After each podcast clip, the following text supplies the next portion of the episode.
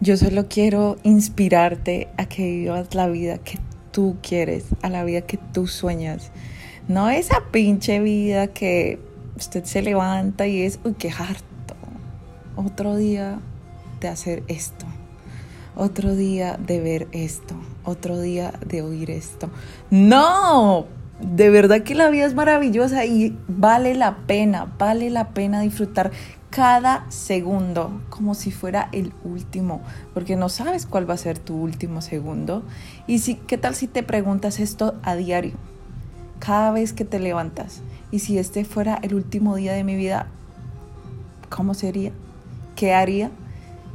Y vas a ver cómo actúas, cómo tratas a las personas, qué dices, con quién hablas, a quién quieres ver, a quién quieres abrazar, a quién quieres besar, a quién quieres decirle te amo, te extraño y muero de ganas por estar junto a ti. ¿A quién? ¿O qué harías?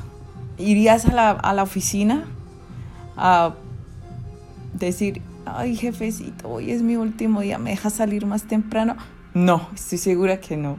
Estoy segura que se va a vivir su vida de los sueños. Y sí, las personas dicen, pero es bueno, uno tiene que trabajar y luego, pero porque están pensando, uy, porque está pensando, porque están pensando, pensando en lo material, en conseguir cosas materiales, pero la vida va más allá de eso.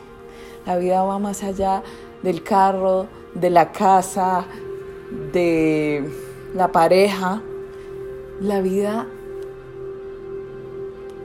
va más allá de esto que estamos aquí por un momento disfrutando de esta experiencia increíble y deberíamos agradecerla y disfrutarla como verdaderamente es para llegar al amor. Si tú estás un poco más adelantado, entenderás.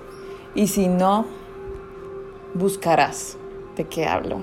Y podemos pasar de ser solo criaturas, criaturas, a ser hijos amados, sin ninguna restricción, sin ningún sin ninguna discriminación, sin ningún yo te amo porque hiciste o ya no te amo porque hiciste esto. No, llegar a ser amados de verdad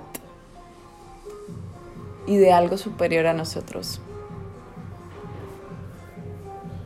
Que tengas una muy buena tarde. Y siempre estás en mi mente. Siempre. Te amo.